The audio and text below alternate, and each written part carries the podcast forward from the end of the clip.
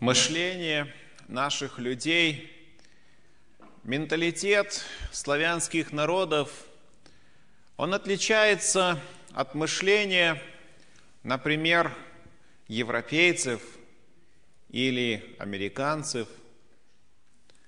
Отличается тем, что наши люди привыкли решать свои проблемы сами. Мы думаем, а у них думает за них. Многие вещи, которые мы совершаем, они не могут и догадаться.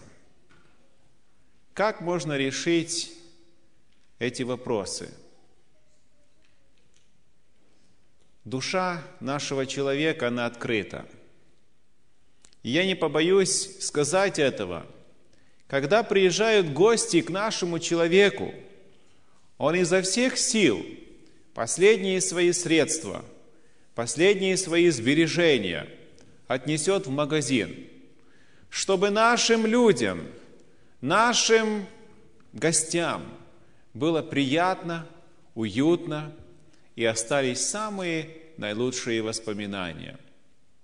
Наши люди привыкли собираться с поводом и без повода – и любой праздник объединяет нашего человека. Любой праздник садит людей за стол, и время проходит, часы бегут, а мы продолжаем общаться. Это менталитет нашего человека. Мы любим общение, мы любим праздники.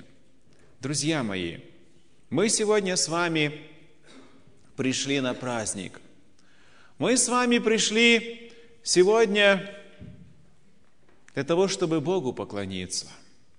Но это богопоклонение, оно отличается от ежесубботных наших встреч. Наши ежесубботние встречи, когда мы приходим поклониться Господу, мы получаем радость, мир, удовлетворение. Но сегодня мы собираемся по особому случаю. Мы собираемся вспомнить страдания и смерть нашего великого Учителя, нашего Господа. Встреча, которая сегодня состоится или уже состоялась, это особая встреча, поскольку мы будем иметь прямое отношение тем святым символам, которые находятся вот здесь, на этом столе. Мы решили остановиться в жизни. Мы решили с вами поразмыслить над теми страданиями и последними минутами жизни Иисуса Христа, нашего Спасителя. В этом месяце Весь православный мир будет праздновать особый праздник, праздник Пасхи, когда будут приветствовать друг друга словами, троекратными словами «Христос воскрес» и отвечать «Воистину воскрес». Тот факт, что Христос воскрес, свидетельствует о том, что и живущие люди на этой земле воскреснут – если успокоиться.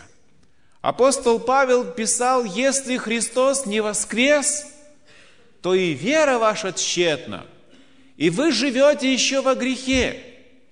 Если вы не верите в воскресение Христа, то вера ваша напрасна, вера ваша тщетна. Об этом он сказал в первом послании Коринфянам, главе 15, стихе 14. Я прочитал одну цитату христианской писательницы Эллен Уайт из книги «Желание веков». Она пишет, «План спасения настолько глубок, что философия не может объяснить его. Он остается тайной, в которую не может проникнуть даже самый совершенный ум. Идея спасения не может быть объяснена, но ее можно познать на опыте – только тот, кто понимает собственную греховность, может оценить Божью любовь.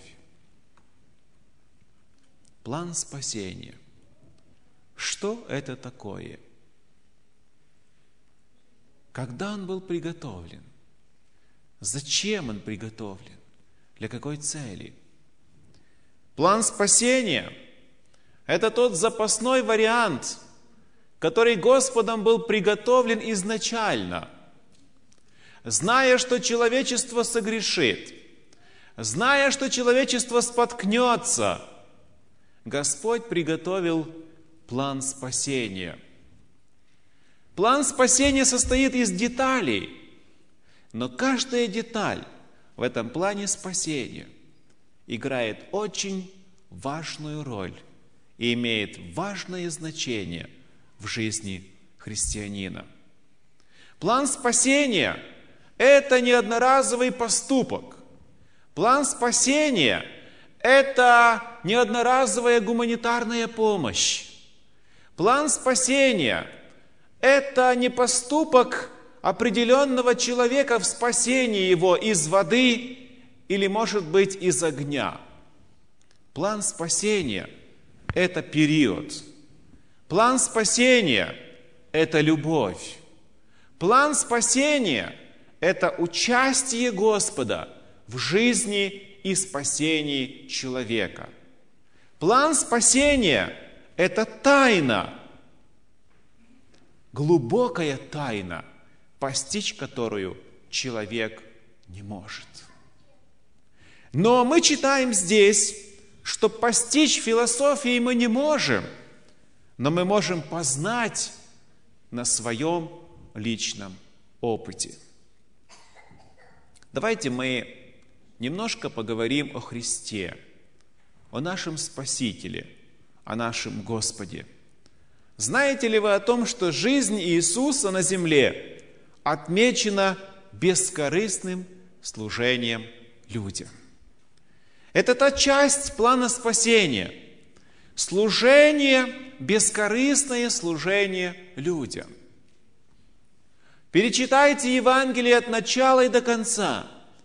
И в этом Евангелии вы не найдете ни одного случая, когда Христос совершил чудо для себя в своих корыстных личных целях.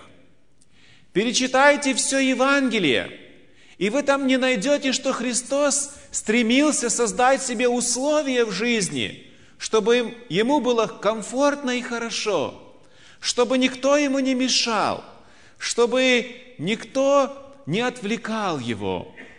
Не найдете. Потому что в плане спасения этой детали нет. Эгоизм в плане спасения не присутствует.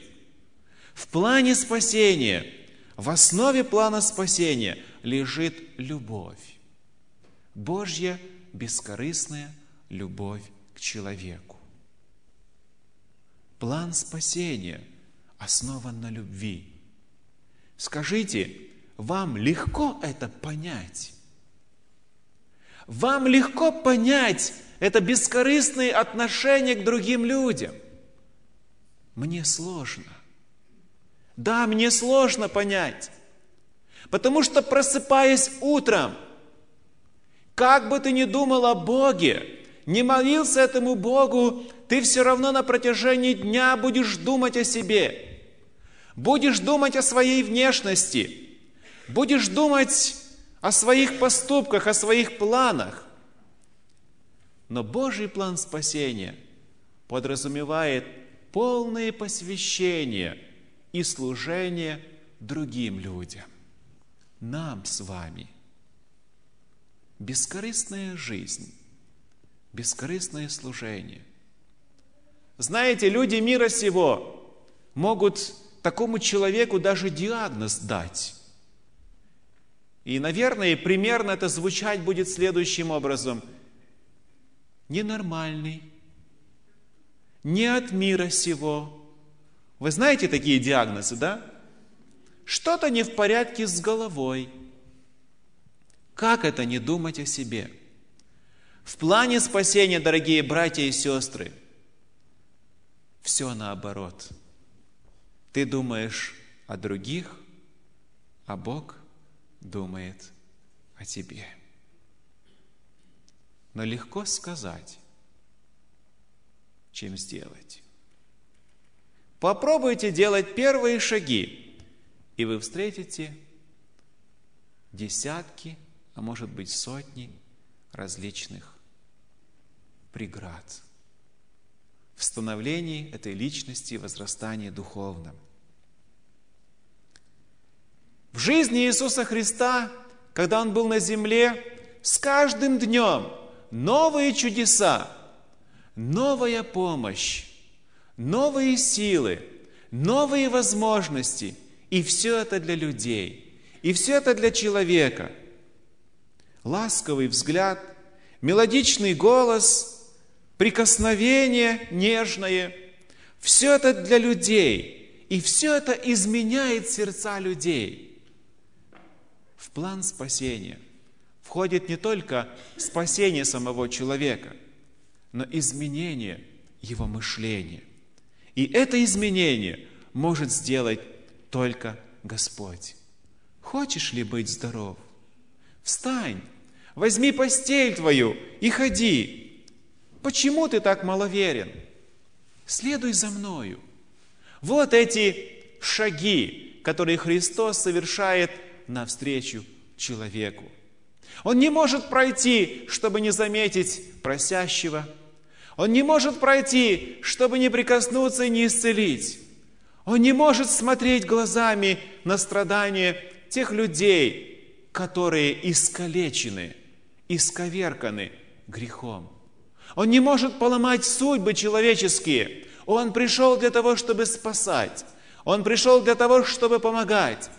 Он пришел, чтобы совершать чудеса.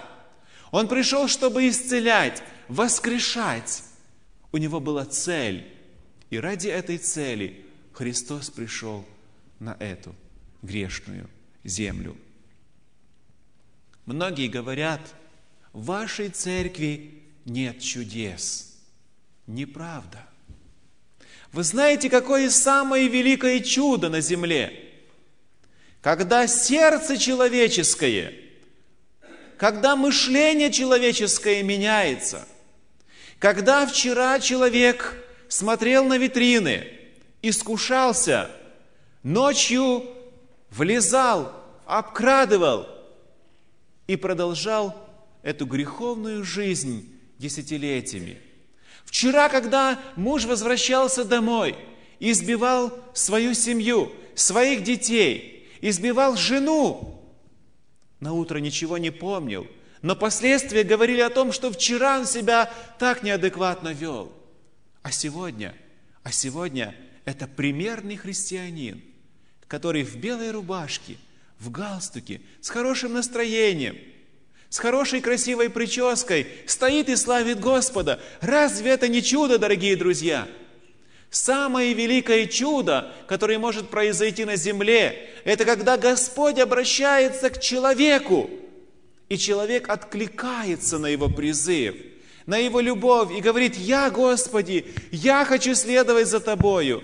Я хочу зайти в воду. Я хочу заключить с Тобою завет. Друзья, это самое великое чудо, когда сознание, мышление меняется под влиянием Святого Духа в жизни человека. И сегодня хочу поговорить с вами о нескольких, некоторых чудесах из жизни нашего Спасителя. Это необычные чудеса. Это необыкновенные поступки. Это то, что произошло в самый предсмертный час нашего Спасителя.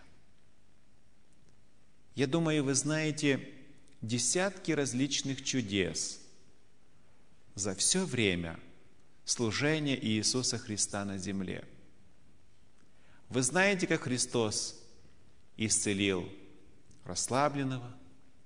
Вы знаете, когда Христос воскресил девочку, сына, накормил людей. Какие чудеса вы еще знаете? Воскрешение Лазаря – Когда Петр утопал, он протянул руку. Когда Петр шел по воде, это тоже чудо. Изгнание бесов, прощение, воскрешение – это все принадлежит Христу, Его любящей и доброй руке. Это все принадлежит Господу.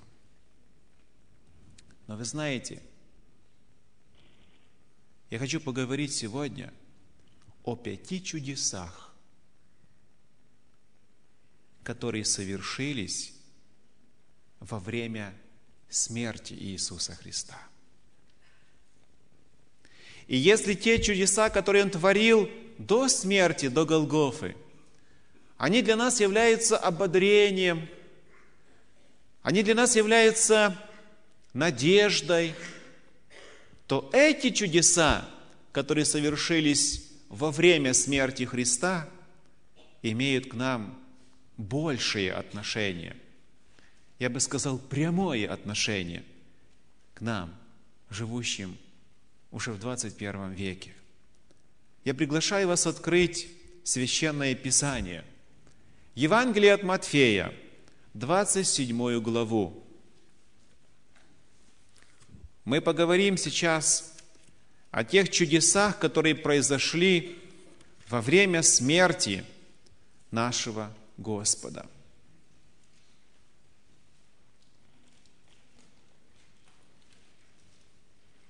Страничка 36, Новый Завет. Евангелие от Матфея, 27 глава, с 50 текста. Иисус же опять возопив громким голосом, испустил Дух. Данный текст Священного Писания говорит о том, что жизни Христа на земле пришел финал. Христос умер. Физическому существованию пришел конец. На Голговском кресте Он умер как человек и спустил Дух. И вот завеса в храме разодралась надвое, сверху донизу, и земля потряслась, и камни расселись, и гробы отверзглись, и многие тела усопших святых воскресли. И, выйдя из гробов по воскресенье его, вошли во святой град и явились многим. Некто сказал,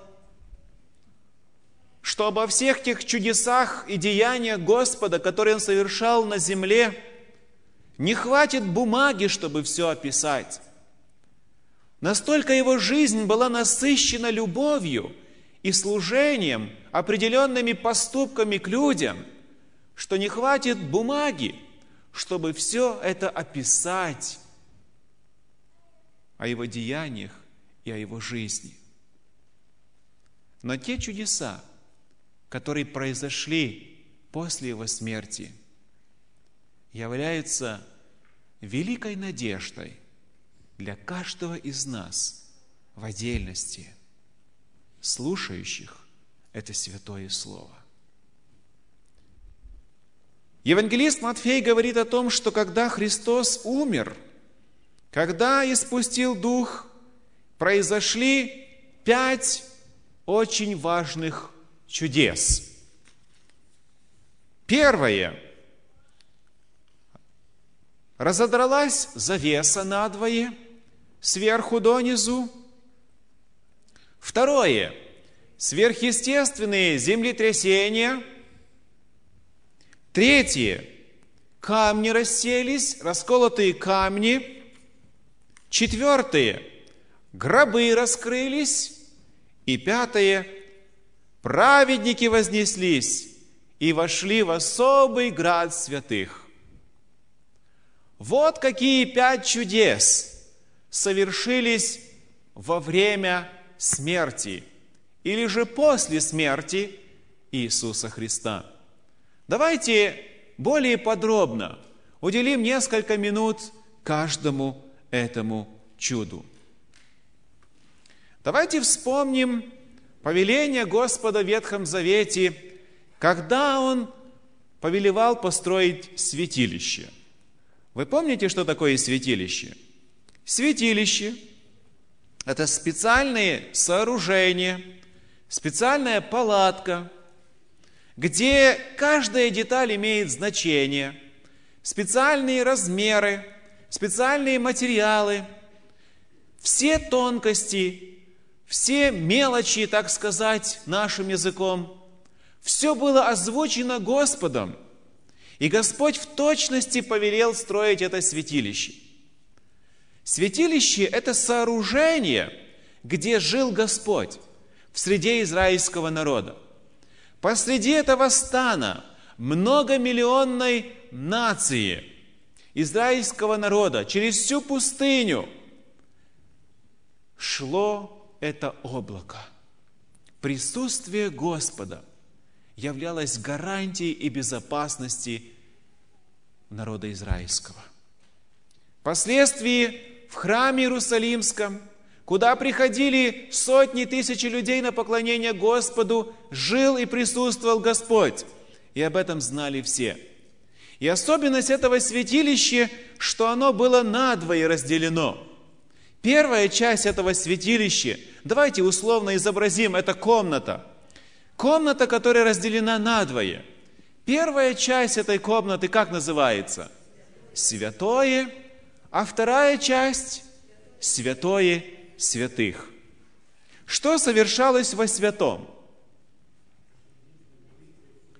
Каждодневные молитвы, служение Господу. Что совершалось во святом святых? Кто туда заходил и сколько раз? А туда заходил первосвященник. Один человек только – один раз в году имел право туда зайти. Другими словами, путь к спасению в Ветхом Завете был путем через святилище. Каждодневное приносение жертвы и один раз в году очищение этого святилища. Специальные ритуалы, специальные виды служений, специальные обряды, которые совершались – но эти обряды ничего не давали без веры. И человек должен был получить прощение и доступ к Господу через святилище. И вот эта завеса, она долгие годы, столетия, она разделяла эти две части – святое и святое святых. И только один человек – имел право войти туда, во свят святых. Только первосвященник входил туда раз в году. А завеса, она закрывала от посторонних глаз место Божьего обитания.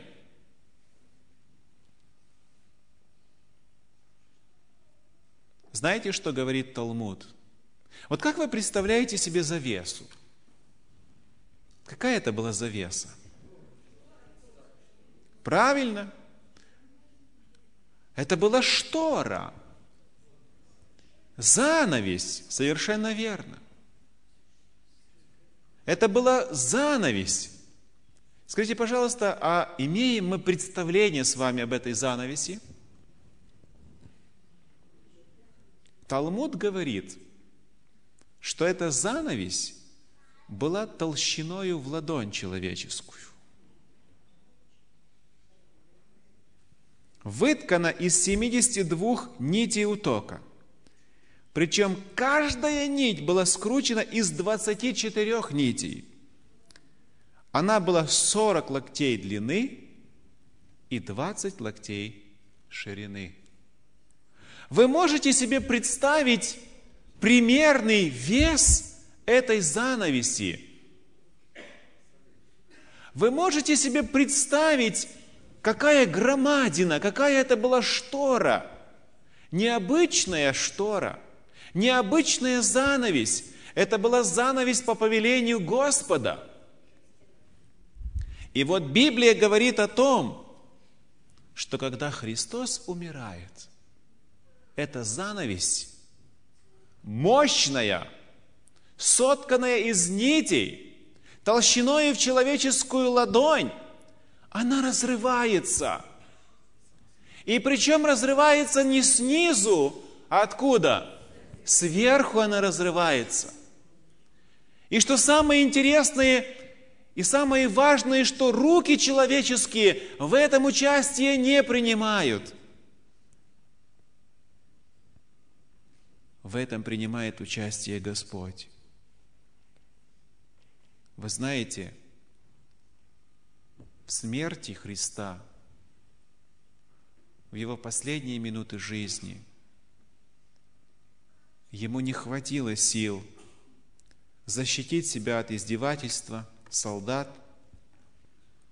Он был ослаблен, он был поругаем, уничижен. Над ним смеялись и плевали, и больше у него сил не было – но у него хватило сил, чтобы разодрать эту занавесь и показать людям, что план спасения имеет более перспективные цели и пути, чем люди себе это представляли. План спасения включает новый путь, новые возможности – и новые желания. Разодрав занавес, Господь хотел показать, что, как Он раньше сказал, «Я есть путь, истина и жизнь». Разорвав занавес, открывает Господь новый путь человечеству. Вот что делает, вот какое чудо совершается на Голгофе. Первое чудо – разрывается занавесь. И Христос показывает людям, что доступ к Божьей благодати, к Его любви имеют все люди, без исключения. И сейчас уже не нужно приносить в жертву животных. В жертву принесена уже, э, то есть жертва уже совершена, принесена. На Голговском кресте был распят Спаситель мира. И это было свидетельством того, что, взирая на эту жертву, на Голговский крест, люди имеют право и доступ к спасению.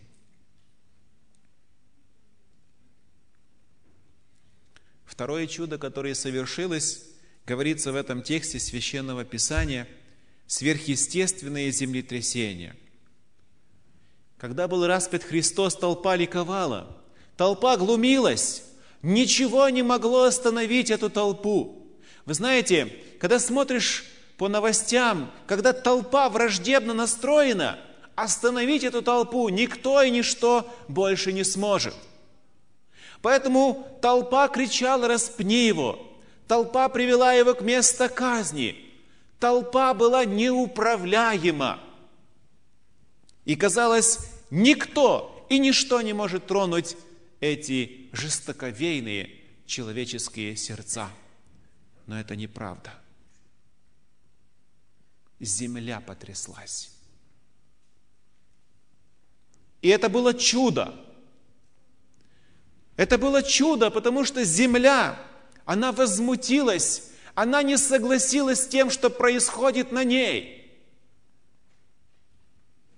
земля потрясля, потряслась. Казалось, люди были равнодушны. Это была реакция не просто Земли, это была реакция всей Вселенной на смерть своего Создателя. И когда Господь потряс землю, вместе с землей Господь потряс и сердца человеческие, и умы людей – и тем самым многие из последователей Первоапостольской Церкви, я больше чем уверен, что были членами последователей Иисуса Христа, благодаря тому, что Господь во время своей смерти потряс эту землю, потряс сердца человеческие. Люди, остановитесь. Иногда в жизни человека наступает такой момент, что его больше ничего не спасет. Его просто нужно взять и хорошо встряхнуть. Остановись, что ты делаешь? Земля встряхнула всех. Земля показала, что вы совершаете, что вы делаете с Сыном Божьим, что вы делаете со Спасителем мира. Поэтому второе чудо, которое произошло, это сверхъестественные землетрясения. Неужели ты останешься равнодушным к тому, кто знает твое положение и кто занимает твое место на Голгофе? Это второе чудо должно потрясти мое сердце. Я должен остепениться. Если я продолжал вбивать ржавые гвозди в руки и ноги моего Спасителя, я должен остановиться – потому что произошло это чудо. Христос потряс землю. Третье чудо, которое произошло, расколотые камни. Библия говорит, что в момент смерти Христовой камни расселись. Огромные глыбы, каменные глыбы, а сотворения мира оставались в своем первозданном виде – но в этот момент, когда Христос умирает, эти камни расселись, они раскололись. Несокрушимое не выдержало. То, на чем люди строят свои дома, то, на чем люди обосновывают свою жизнь, не выдержало, раскололось. Благодаря смерти Иисуса Христа – на Голгофе. Глыбы равнодушия, глыбы тщеславия, гордости и всего, и всего того, что сокрыто в плотяном человеческом сердце, раскололось.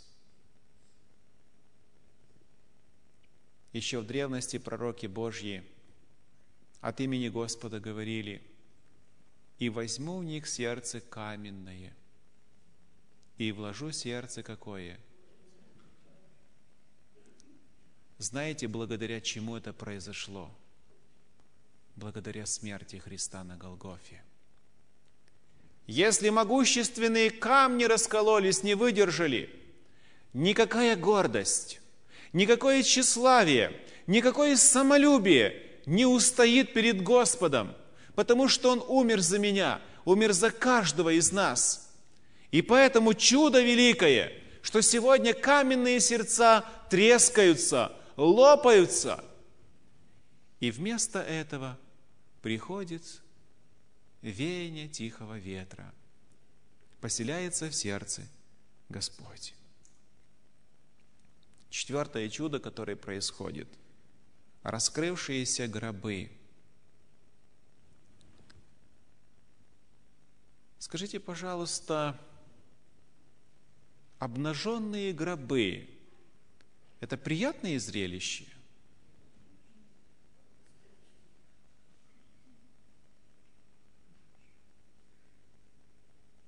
Знаете ли вы о том, что только человек, живущий на земле, уделяет внимание гробам? Несколько раз я бывал уже на известном Байковском кладбище. В эти памятники люди вкладывают не одну зарплату. Ухаживая за этими гробами, человек посвящает много времени. И только человек ухаживает за гробами, живя на этой земле – Обнаженные гробы – это зрелище из области фантастики. Это что-то похожее на фильм ужасов. Но Христос своей смертью, Он обнажил истинные положения смерти. Гробы разверзлись, гробы раскрылись, Знаете, что делает крест Христов?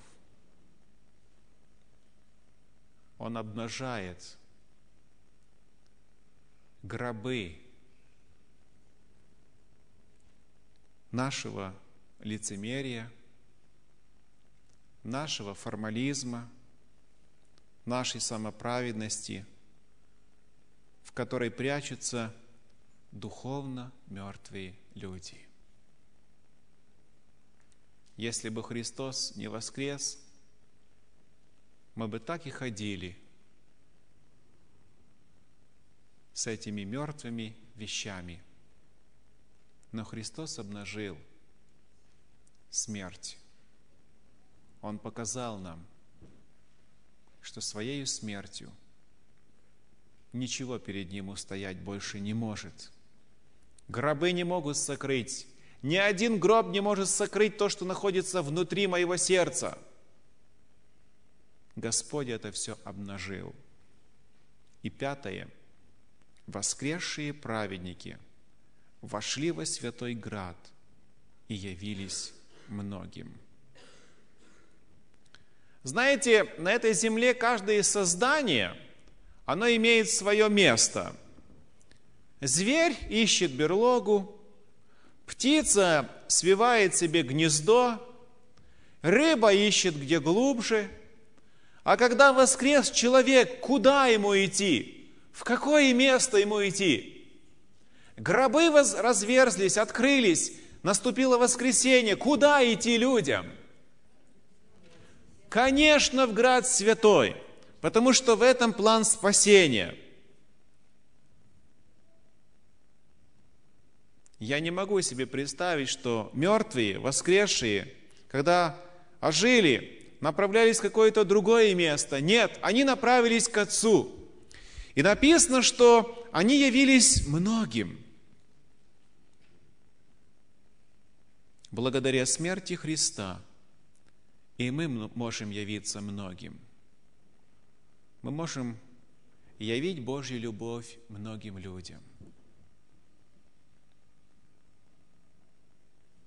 И это чудо показывает нам, что когда человек живет с Господом, никакая могила не сможет его удержать. Он воскреснет и обязательно направится к Господу. Итак, друзья мои,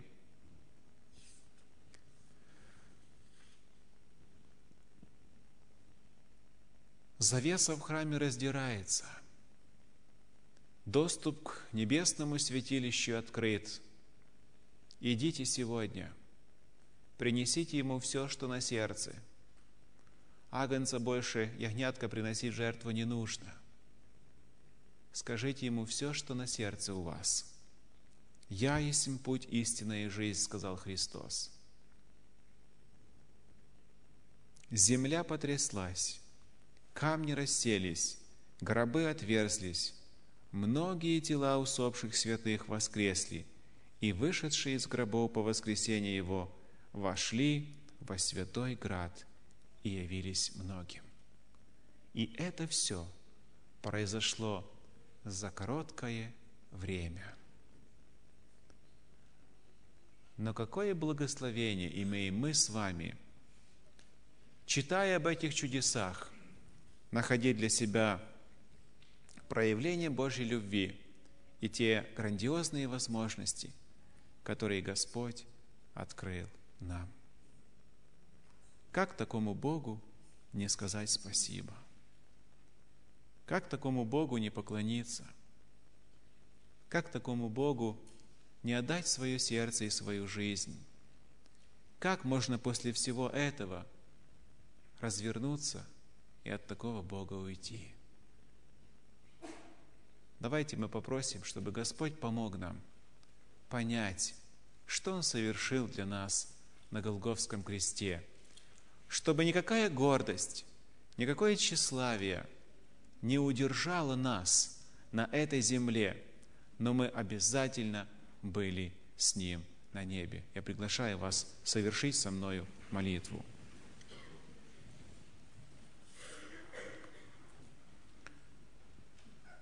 Дорогой Небесный Отец, Спасибо Тебе за Твою любовь и благодать.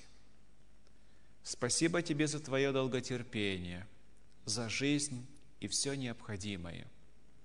Спасибо за план спасения, который Ты совершил. Спасибо за те чудеса, Господи, которые имеют прямое отношение к нам. Мы не можем больше оставаться во тьме, потому что Ты умер и воскрес. Ты, Господи, подарил человечеству свободу, и эту свободу Ты подарил мне и каждому, кто сегодня стоит пред Твоим лицом. Боже, дай нам ценить Твою жертву, дай нам помнить, какой ценой пришлось нам это спасение, и помоги эту весть передавать другим людям во имя и во славу Твою. Аминь.